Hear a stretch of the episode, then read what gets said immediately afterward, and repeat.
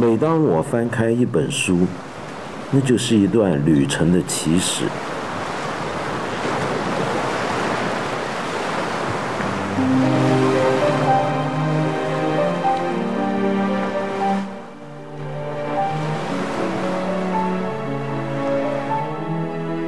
踏上未知的领域，便知道天地宽阔。途中种种遭遇，是有待解读跟诠释的密码。所有的旅者，也都是读者，因为阅读和旅行其实是同一种知识，打开全部的感官。并且认真的消化和思索自己的见闻，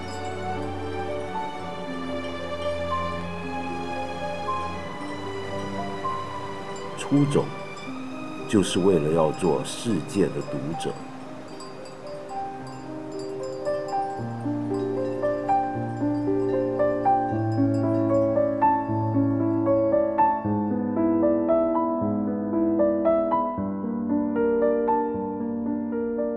Hello，大家好，这里是看理想电台，我是 DY。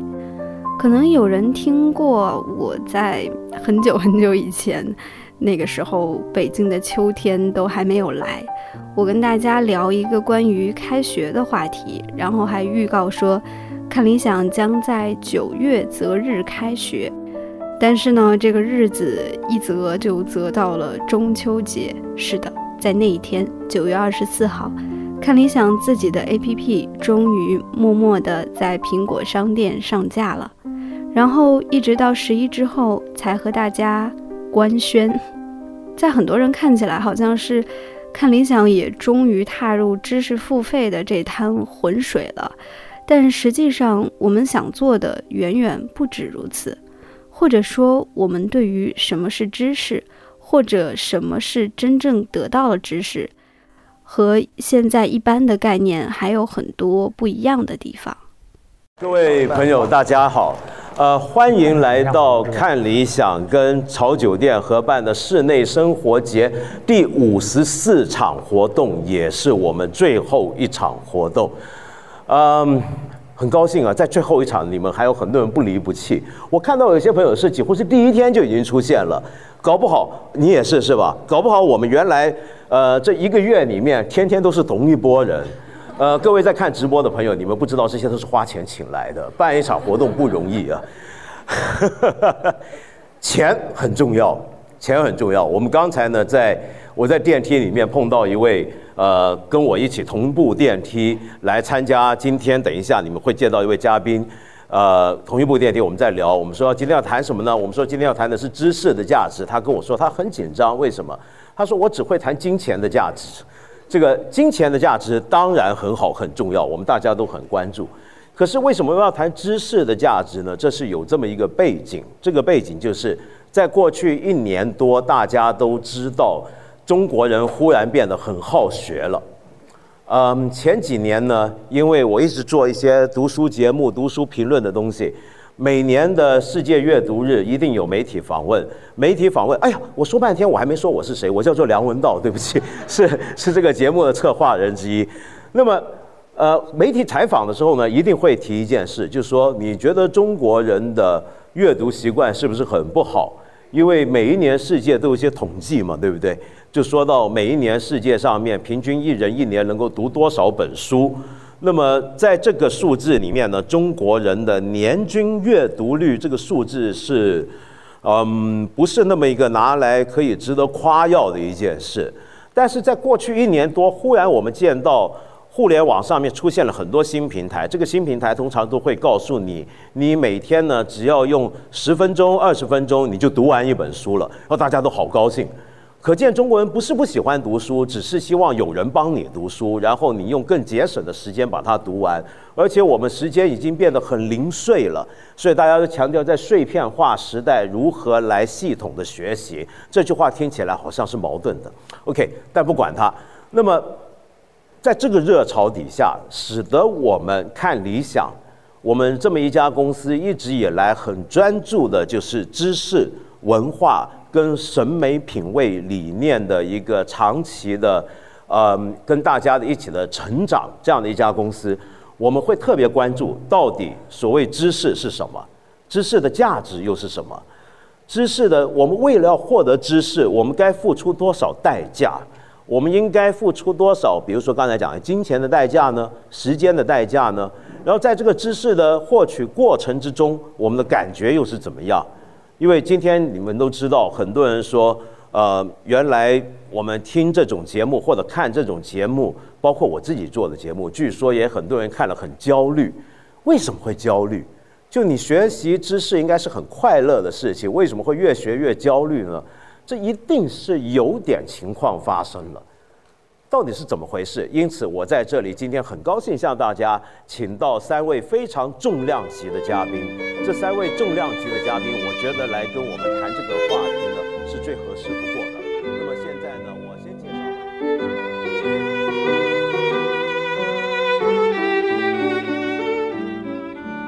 刚刚的这段发言来自于今年上半年看理想举办的室内生活节的中场论坛《知识的价值》。知识的价值，我不知道你听到这几个字会联想到什么，可能会想到现在很火，嗯，不是很火，现在已经开始有点降温的知识付费。当然，如果深究起来，我们其实应该更会认同，或者是说，我们说一件事情对我们有没有价值，其实在说的是一种更高维度的，他们对于我们生活的意义。哪怕只是一本不到三十块钱的小说，或者干脆是看那种网上盗版免费看到的一些东西，如果说影响了我们对于这个社会、对于这个世界的看法，我们才会认同他说它是很有价值的。可能是作为杨照老师两档节目《史记白讲》和《中国经典导读》的编辑的缘故。我对杨照老师在那场论坛的发言感触特别深刻，简直就是到了那种刚刚听完就是那种逢人就推荐的程度。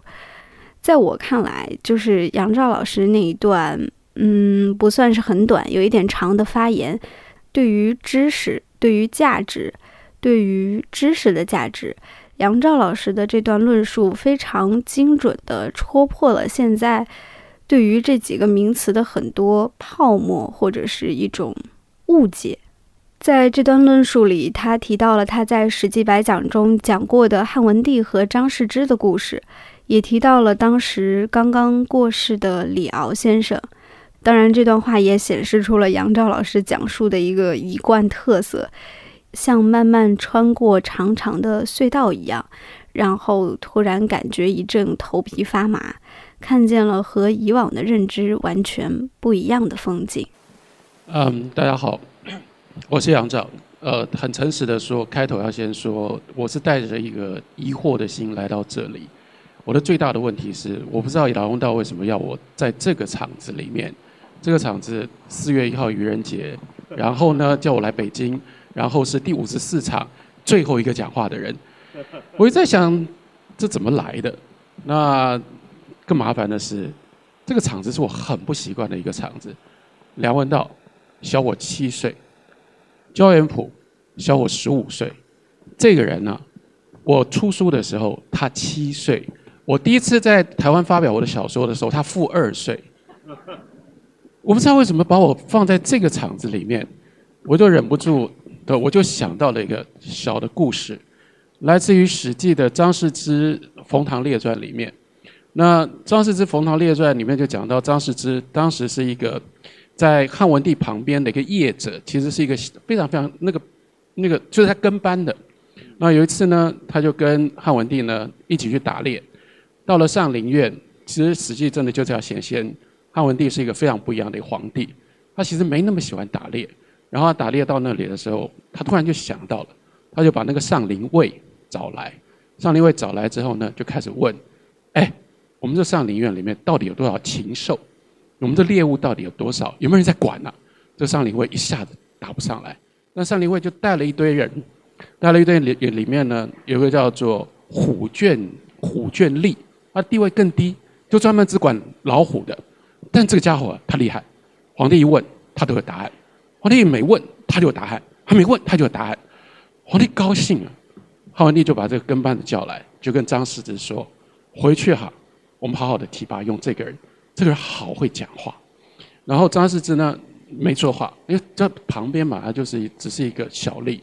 但是他在从上林苑要回宫中的那个路上，这个小吏他就忍不住，就对着皇帝说：“就说皇帝啊，可不可以让我问一下，那个你觉得周勃绛侯周勃怎么样？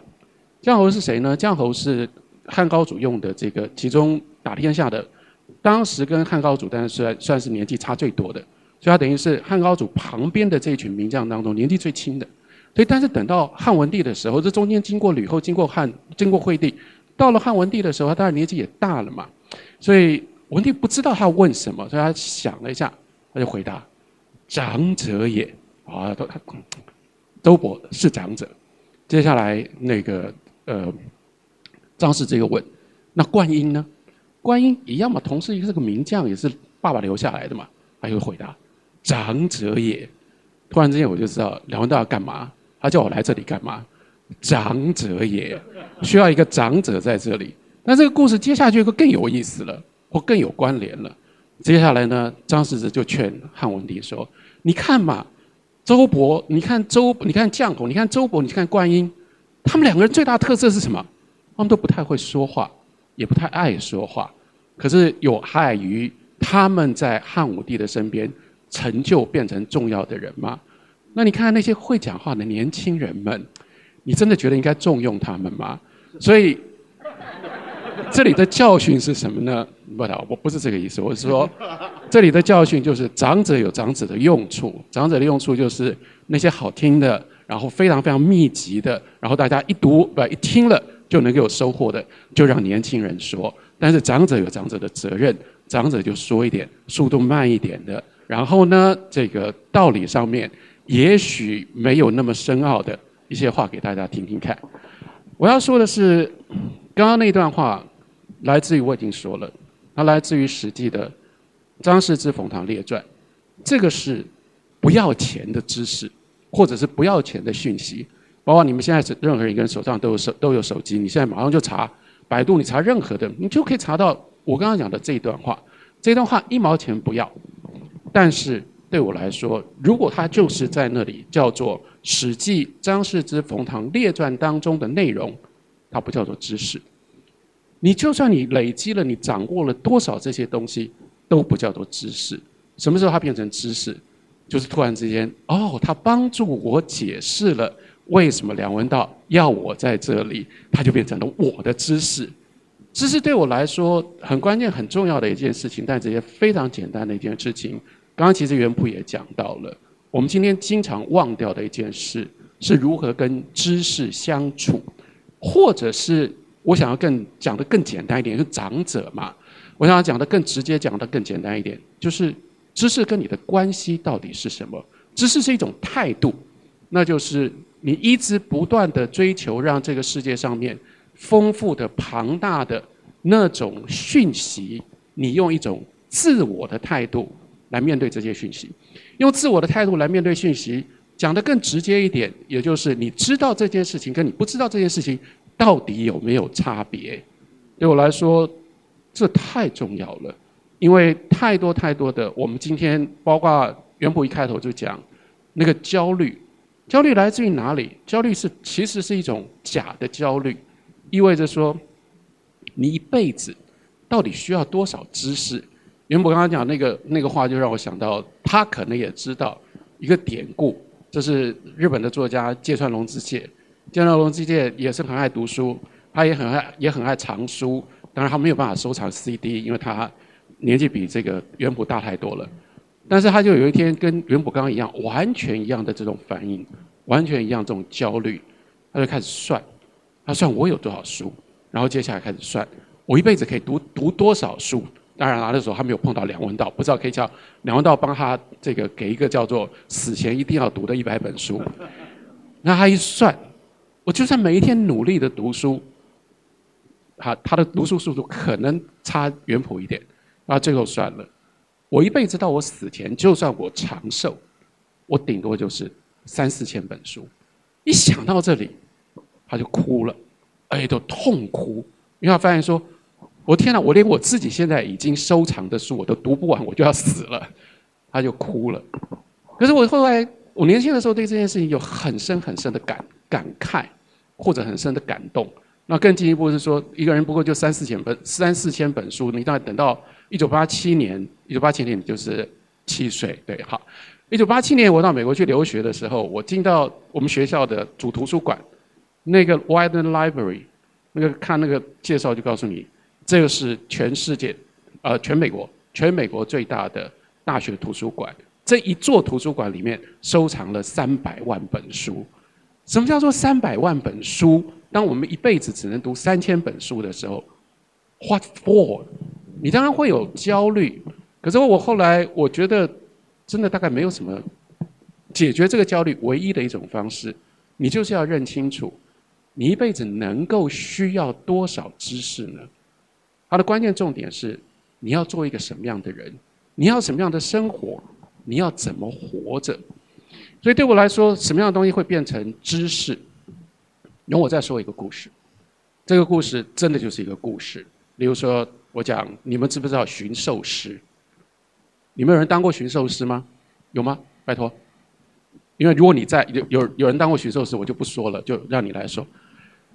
驯兽师最特别的地方在哪里？驯兽师一个人拿着一根这个鞭子，然后在那个狮子笼里面。那里面任何一只狮子，随时这只狮子都可能把它吃了，对吧？那而且一只一只个它笼子里面不止一只狮子嘛，这么多只狮子，它站在那里，它在做什么？它在做的只有一件最简单的事情，它要让狮子以为它比狮子厉害，所以狮子不敢吃它。那是一个骗术，它骗到了让所有的狮子认为，在这个笼子里面最厉害的就是它。他是唯一只有这个他的生命的保障就是在这里，所以通常驯兽师，因为他需要的这种特殊的能力，所以一般驯兽师在西方的传统，他是这个叫什么世袭的，爸爸当驯兽师，儿子也就当驯兽师这样。然后这个故事里面有一个小故事，或者说解释什么叫驯兽师，是为了故事里面有有一个小故事。有一天呢，有一个驯兽师。他就闯进到那个狮子笼子里面，拿着鞭子，很生气，叫每一只狮子把那个嘴巴打开，然后头就探进去。你们知道这个本来就是马戏团常表演那个把戏嘛，叫狮子把嘴巴张开，然后他敢把头探进去。他叫每一只狮子把把这个嘴巴张开，然后都探进去，都探进去。我旁边人就觉得好奇啊，在笼子外说：“你你在干什么？”他就说：“我在找我爸爸。”你们知道是发生什么事吗？他说：“我在找我爸爸。”这整件事情就说作为一个故事，这不就是一个知识嘛？就是我们多加一点点的知识，我们知道有一种叫做驯兽师的这个行业。或许这个驯兽师的行业是你原来不熟悉的。我告诉你了，你多了这么一点点的知，对不起，这么多一点点的资讯讯息。可是对我来说，如果更进一步，我告诉你。我刚刚看到，我知道这个故事是怎么来的，是谁写的，在什么样的书上？或许你可以更体会。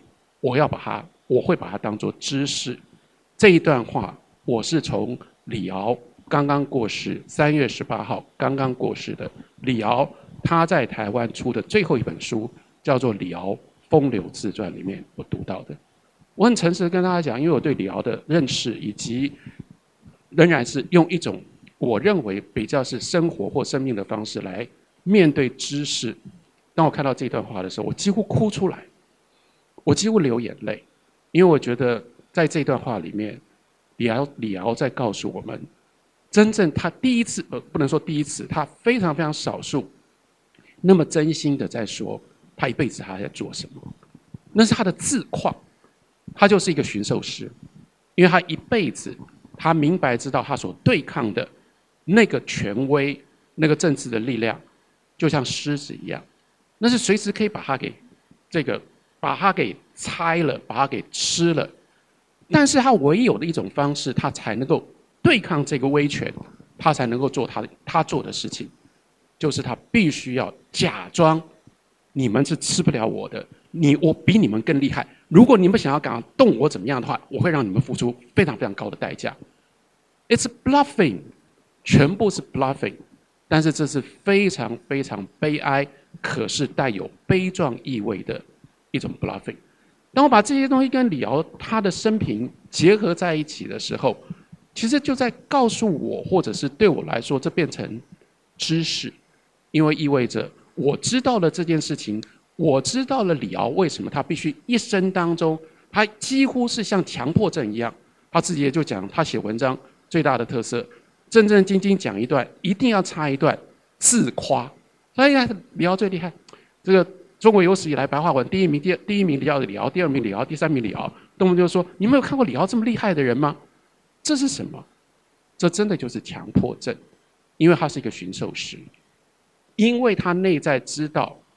周围他所有的，他真正最庞大的这个敌人，根本不是他能敌对的，所以他唯有用这种方式逼迫自己，为了这个原则，为了他所选择的生活的方式，他必须把自己在面对这个狮子，这个时候，他要把自己给撑起来。又例如说，李敖死了之后，过世的这这段时间当中，我看到很多台湾的。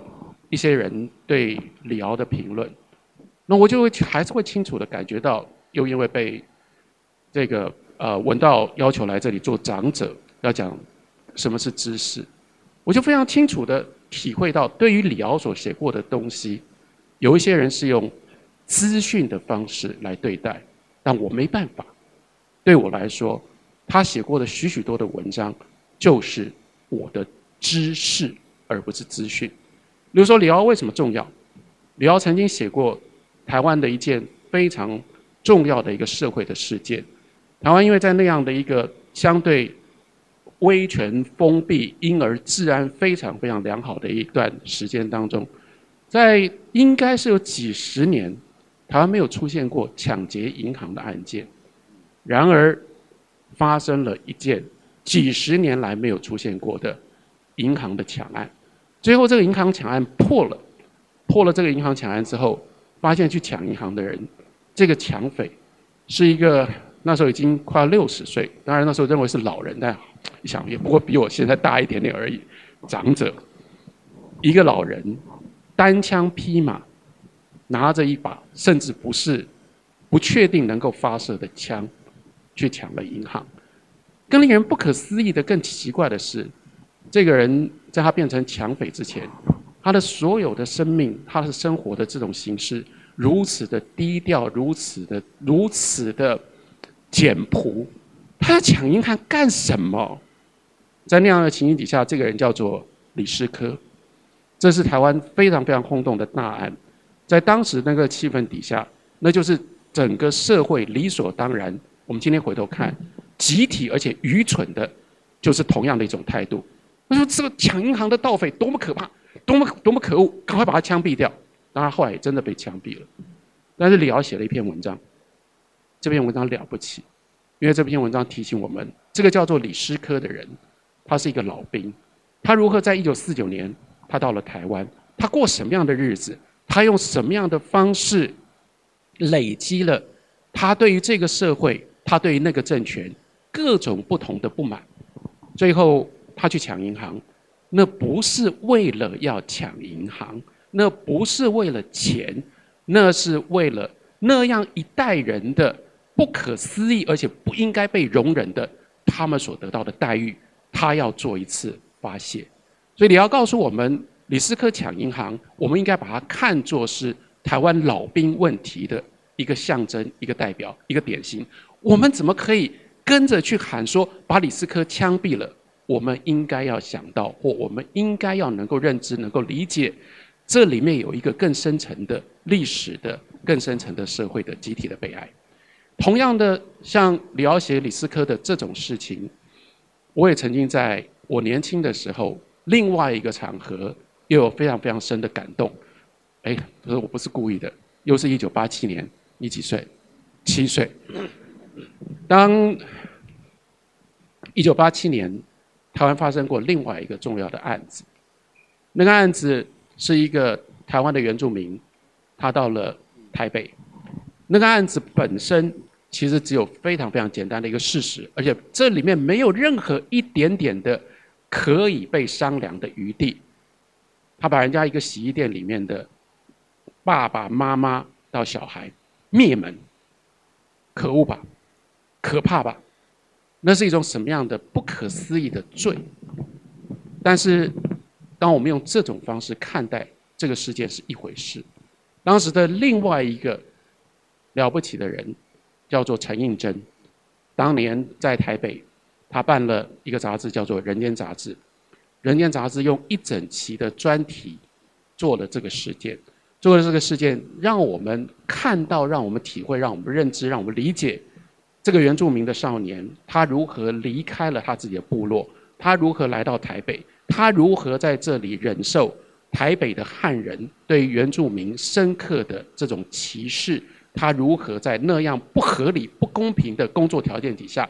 被压迫，他如何被扣押身份证？他如何一再的想要离开这样的环境？他还离开不了。所以这整件事情到后来仍然是两种不一样的态度。如果我们把它当做一个新闻，我们把它当做一个讯息，这是一种态度。那我们知道跟不知道，对我们的人生没有改变，没有影响。但是陈应真跟他的人间杂志。而是用那样的一种生命，或者对我来说就是知识的态度，他让你说：当你看到了这个人犯下了这样的事情的时候，你有没有办法有一种方式，让他的故事、让他的经历跟你发生关系？于是那就不再是一个新闻，它变成了知识。这么多年以来，因为这些人给我的影响，所以我也就一直希望在。越是在我们已经可以自由的、方便的拥有这么多讯息的时候，我们应该体会或应该要认知长者对你们说的一点点话，那就是其实最花时间、最需要精神的，是我们如何把讯息变成知识。呼应回应刚刚文道跟我说的，说开书单，那基本上文道不愿意开书单。我也不愿意开书单，因为你读一本书很重要、关键的事情不在于哪有什么叫做死前非读的一百本书，每一个人需要读的书都不一样。关键的重点是你用什么样态度去读书。所以也跟文道，对不起，跟袁博刚刚两位年轻人所说的话，其实是同样的。在今天的这样的一个一个一个环境里面，最可怕的。就是主张跟鼓励我们速成，你要这些速成的知识，那就不是知识。你要这些速成的讯息要干什么？这些讯息，它就从你的左耳进去，从你的右耳出来，它不会改变你，它不会改变你是谁，它不会改变你的你的体会、你的经验，它不会改变你看待这个世界的方法。你要它干什么？但很不幸的是，我们整个教教育体制，乃至乃至于这个非常非常焦虑的这样的一种社会的环境。都在鼓励我们用这种方法来自我满足。这个自我满足就是：哎呀，那我累积了，我读了多少书？文道告诉我没有了，文道不会真的这样讲了。我说：哎呀，我看到这个名人给我们的这个一百本书，夸夸夸夸夸啊，你好棒！他说我死前我十年我就把它读完了。你要干嘛？对我来说，我们应该应该要体会，或者我会认为，如果。有那么一点点的经验，有那么样一点点的思想，可以提供给大家的话，是，你可不可以愿意花时间，把不管是任何的讯息，你把它私人化，变成你自己的生命有关系的知识？很诚实的说，我觉得，所以我我都是反其道而行。那大家都说，怎么样让大家在最短的时间之内读完一本书，然后呃你就可以体会一本书？可是我这几年。在这一段时间当中，我做的最重要的一件事情，那如果跟这种知识有关系的话，那我做了《史记白讲》的节目嘛。《史记白讲》本来刚开始的时候一讲说跟我我们讲好说十五分钟到二十分钟，后来我每一讲基本上都做了超过二十分钟，一百讲大概两千五百分钟嘞。我都告诉你说，如果你真的要读《史记》，可不可以请你不要急着读，你慢慢读，因为唯有慢慢读，你才能够把这些，不然《史记》这所有的原文放在那里，它就是个讯息，你也很容易就可以找到《史记》所有的白话的翻译，那也是讯息。如果跟你没有关系，它怎么会变成知识呢？如果举一个很小很小的例子，我我一直在看，我不知道还有多少时间，我我尽量把它讲完。那我讲一个很小很小的例子，例如说司马迁写《史记》，大家很知道，非常非常精彩的一段，有一个很了不起的、很重要的这个楚汉相争当中关键的一个故事，是鸿门宴。鸿门宴它的背景是刘邦带着军队先打入到了咸阳，然后呢，他把咸阳守住。当时他听了这个旁边的人话，就说：“你就干脆先把关中给占下来，不要让项羽进来。”他就没拿你没办法，他非得要把关中让你统治不可。项羽听了，结果呢？对不起，刘邦听了，结果项羽大军一来，那哪是刘邦挡得住的？啪一个，项羽就冲进来，项羽当然气得不得了。哇！你现在你以为你大了？你敢挡住这个咸关中不让我进来？兴师问罪，把刘邦叫来。所以为什么有鸿门宴？鸿门宴是多么危险的一场，这个对刘邦跟刘邦的势力来说是多么危险的这样的一个关键的转捩点。那我想说，如果你们没有读的那么仔细的话，容我问一下，我刚刚讲了司马迁这些故事，他写在两个文章里面，你猜他把鸿门宴写在高祖本纪，还是写在项羽本纪呢？然后为什么？我们先讲，我不告诉你。他到底写在哪里？我先讲，在写鸿门宴的时候，司马迁怎么写？就是说，如果你单纯当做一个讯息，你就快速，你就快速看过去，快速看过去，你就看到说，哎呀，先讲了，这个还好。之前项伯在项羽旁边的这个人，因为张良有功于项伯，所以项伯先偷偷跑去跟刘邦通风报信，说：“我跟你讲啊，这时候我我们家主人很生气哦。”你最好给我小心一点哦，不然祸祸就临头。你一定要来吃饭哦。好了，不得已，刘邦一定要去吃饭。所以《史记》讲这段故事，一开头先讲什么？先讲这四个人。对不起，不是四个人，一张桌子怎么坐？项羽坐在这边，亚父、范增坐在这里，刘邦坐在这里，张良跟樊呃不是张良跟跟就是刘邦这边的人，张良他们坐在这里。讲完了。然后接下来讲后来后续发生的事，哦，马上就讲，原来项羽原来跟范增，范增已经跟项项羽说了说好了，借这个机会把刘邦除掉，所以范增多次用眼色告诉项羽该动手了，该动手了，三次项羽没动手。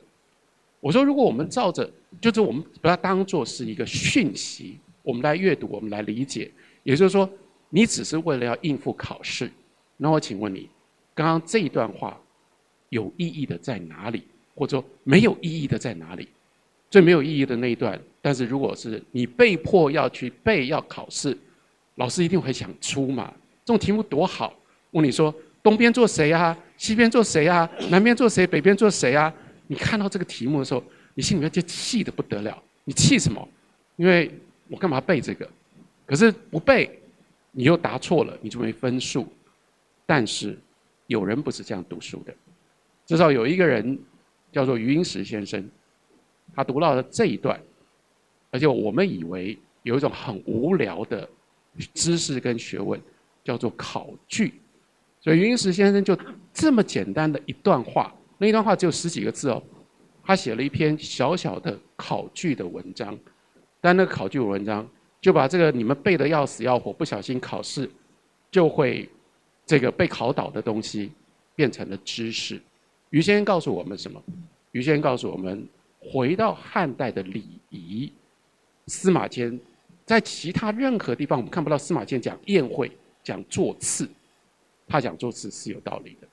为什么有道理？因为在汉代的基本的座次有两种安排方式，一种是宾，对不起。主跟宾，所以主人坐在西边，客人坐在东边。另外有一种是上司跟下属，上司跟下属，上司在北边，这个下属在南边。可是这个座次最奇特的，这个座次既非主客，也非上司下属。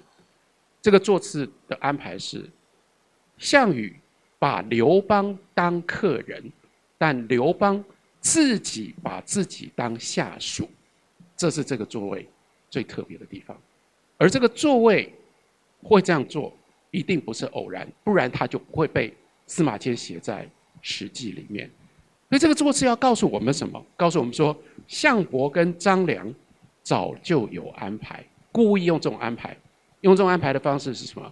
他们就利用了项羽的个性，所以座位刚坐好，项羽已经输一半了。为什么？因为他就发现说，刘邦，我以为他很嚣张，守了这个关在坝上，然后呢要抵抗我，现在不是啊，卑微的不得了。我把他当客人，他还不敢坐客位，他坐在下属的位置，对我毕恭毕敬。于是项羽光是这个座次。就让项羽下不了下手，所以为什么史记接下来写范增对他三次动手啊，动手啊，动手啊，项羽都不动。那好，这一段写在哪里？我讲完了，你们大概就知道，他不会写在高祖本纪，他写在项羽本纪，因为司马迁要用这种方式告诉我们，项羽在楚汉相争当中。为什么项羽输了，刘邦赢了？项羽输了，刘邦赢了。光是在这个座次表上，就显现两件事情。一件事情是，项羽为什么被称之为叫妇人之仁？因为项羽是非常非常情绪化的一个人，所以本来跟范增讲好了，借由鸿门宴就把刘邦给杀了。可是光是这个座位，就让他这个人对我这么这么已经这么样的。卑躬屈膝了，我干嘛还杀他？他就杀不下手。第二件事情是，这整个座次表，那个后面在刘邦这边是张良，还有张良联合的项羽这边的内应项伯。可是呢，重点是刘邦愿意听。相对的，在项羽这边，在他整个阵营里面，最能够跟他说话的，地位最高，也是最聪明的。就是范增，范增甚至被项羽称之为叫做亚父，就是义父。但是即使是范增，他影响不了项羽。从此之后，应该讲说，整个项羽本纪就以鸿门宴作为划分。所以在鸿门宴之前，这个楚在项羽的势力一路不断的上升，鸿门宴之后就倒过来，这是一个交叉。所以你用这种方式，我只是想提醒。我们面对所有的讯息，我们都可以有这种态度，叫做知识的态度。你要问，我要知道这些东西干什么？他跟作为一个人，我们怎么作为一个人？我们怎么看待这个世界？我们怎么体会作为人的原则跟选择？如果你用这种方式面对任何的资讯，你就会知道，第一个，你会快速的能够筛选什么知识对你有意义，什么知识。对不起，什么讯息对你有意义，什么讯息没有？第二个，你也就知道，基本上你遇到了跟你对你有意义的讯息，就能够让你成长，让你改变。你不需要那么多的讯息，你需要的是累积你的知识。谢谢大家。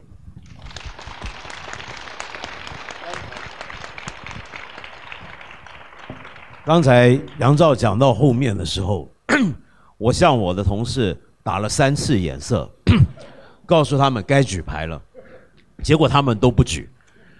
这是因为不只是因为尊重长者，这是出于对知识的热爱，这是真爱呀。呃，我想，那这样我们要不要看一看大家有什么问题，还是你们彼此有什么？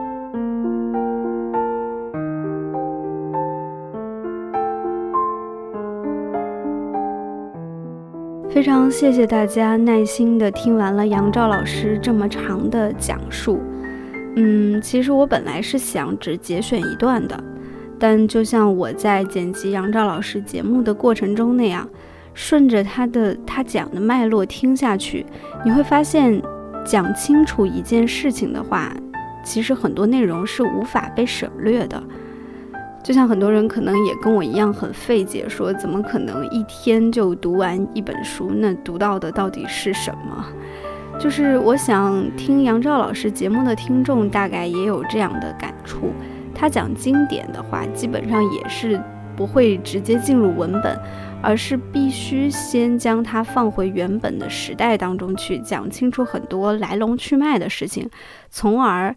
再进入文本，才能更接近经典真正的样子，或者是它真正的含义。我想这一点也是看理想想要做知识内容的初衷之一。因为我们看到太多标榜速成的知识付费产品，但可能这并不是我们认同的知识真正的吸收方式。我们也希望我们做的这些内容，不管是付费、免费。不管是视频、音频，都可以真正和你的生命产生互动，成为真正属于你的知识，而不只是资讯而已。听到这里，你可能又觉得，哎，又在打广告了。也许是这样吧。这是看理想很奇怪的一点，就是我们可能是最爱在朋友圈里帮公司打广告的员工了，而且大部分内容都还不分组。我想，这可能是一种真的来自内心的认同感吧。就像上次我采访我的同事好运来，很多人都被他的话所打动。就像有朋友说，说杨照老师发言的时候，感觉我的眼睛里都有光。但是我也总是一再的澄清，说我真的不是迷妹，而是正在讲述的杨照老师是真的在发光啊。好了，这期电台就到这里，和大家说再见啦！希望能给你带来一些不一样的启发。如果你还想听到更多好听的节目，欢迎下载看理想 APP，关注看理想的微信号。我是 DY，我们下期再会。